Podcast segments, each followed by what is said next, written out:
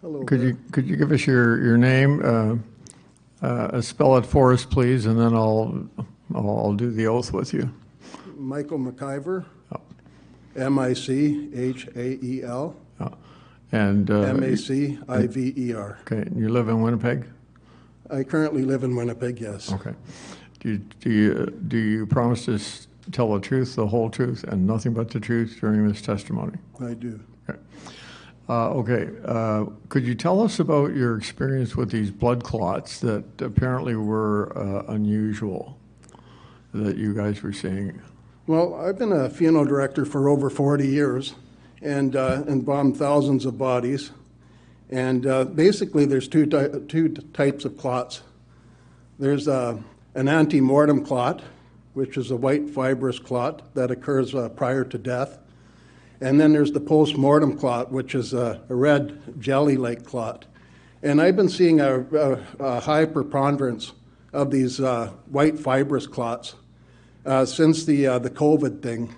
And at the offset of COVID, uh, I consider myself a critical thinker and uh, try to disseminate uh, the information as I see it.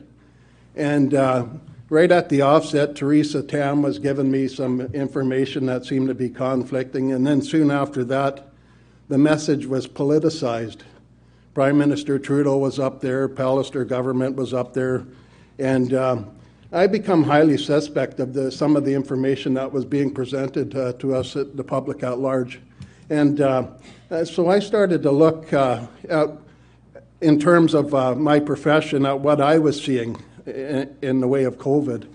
And uh, I was seeing, uh, you know, these white fibrous clots. You know, over the years I've seen them occasionally, but almost with every single embalming, I would see these large clots. And um, I, I brought Mike in, and we have video footage of this. And, uh, you know, I don't want to be disturbing or anything, but part of my job as an embalmer is to facilitate the removal of clots. And uh, usually that's relatively simple. I use pressure and it removes the clots and these sorts of things. But because of the, uh, the size of these clots, I have to use a, a new technique of embalming, a restricted uh, style of uh, embalming that, that expands the vascular system to facilitate the removal of these clots.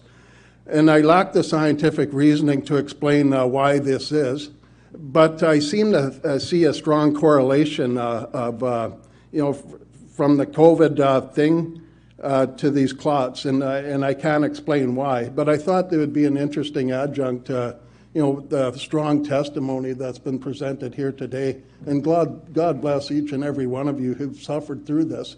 And as a funeral director, I've seen many.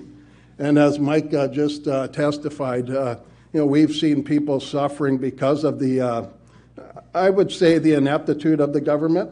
The government was elected, uh, they're an extension of us, the people, and they should be operating on our behalf and not be a dictatorship and, uh, you know, telling us how things are. I, I don't want to get too far afield here, but uh, I think it's, it's fair to say then, from what you're saying, is that you've, you've practiced for 40 years as a mortician, and you have not seen the, the uh, severity and numbers of these clots.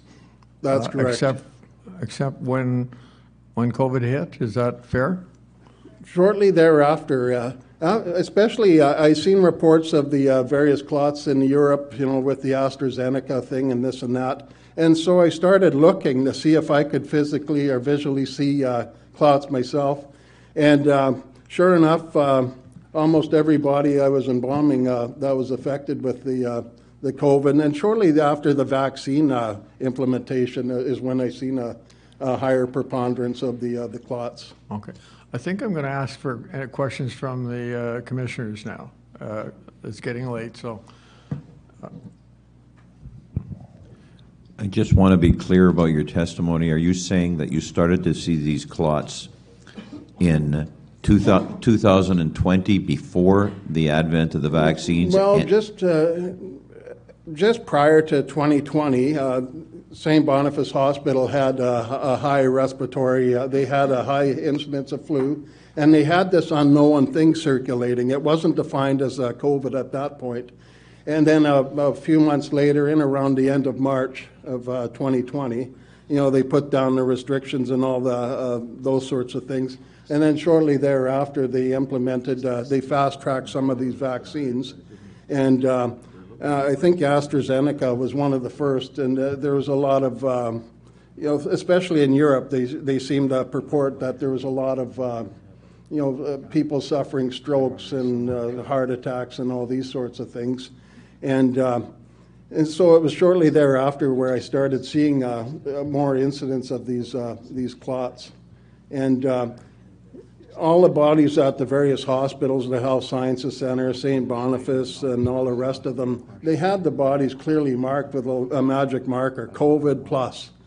And so, you know, of course, I'd be practicing aseptic techniques, you know, protecting myself in eventuality if I got stabbed or something with a needle or, or these sorts of things. And, and I, I was very vigilant in uh, observing, you know, what was happening, you know, uh, with the body. And, you know, of course, you try to minimize your work area to pre- uh, prevent contamination of uh, the area and, and uh, these sorts of things. And uh, as Mike uh, alluded to earlier, you know, we didn't see, you know, the danger. Initially, there was a large fear factor. You know, you're kind of apprehensive about, and especially since I have suffered 33 heart attacks, I got blood cancer and all these sorts of things, and uh, you know, probably have a greater propensity towards uh, catching something if, if ever. And uh, I didn't catch anything, and I soon uh, thereafter lost my uh, apprehension of and, and trepidation of going into the prep room. But uh, it was shortly thereafter that I started uh, noticing these clots, and I called Mike in, and uh, you know he started pho- uh, photographing and, and videotaping uh, what uh, what I was seeing, and uh, it's too graphic for the screen here or the public, but.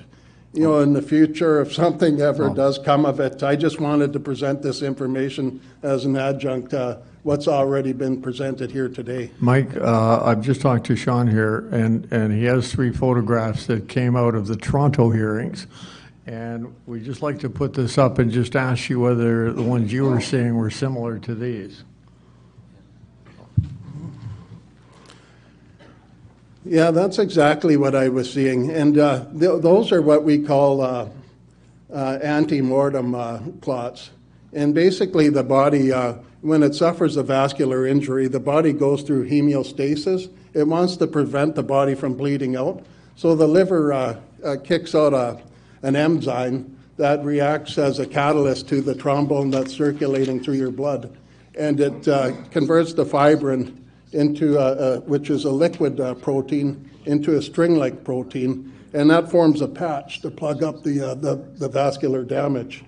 And uh, sometimes if the, uh, if uh, too many, excuse me, uh, white blood cells and plasma get built up in there, it starts backing up and forming an extra large clot.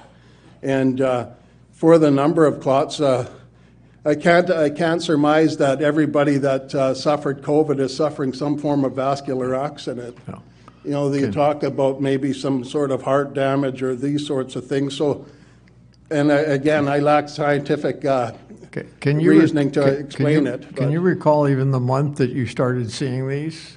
That would probably be more towards uh, May, June, because we were kind of restricted and. Of uh, which, of which year? May, June of which year? We, we were restricted in what we could do at the funeral home originally. Uh, you know, they limited, uh, you know, the, uh, the capacity of the, uh, the funeral to like five people at one point. And then uh, uh, Mike was getting very frustrated with the, with the rules and regulations and seeing all the heartache and heartbreak out there, where he just said, let's just do it.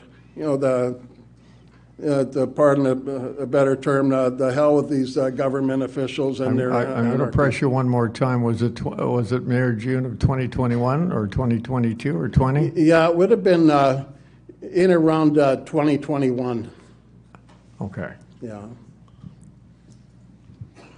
Okay, any more questions from the commissioners?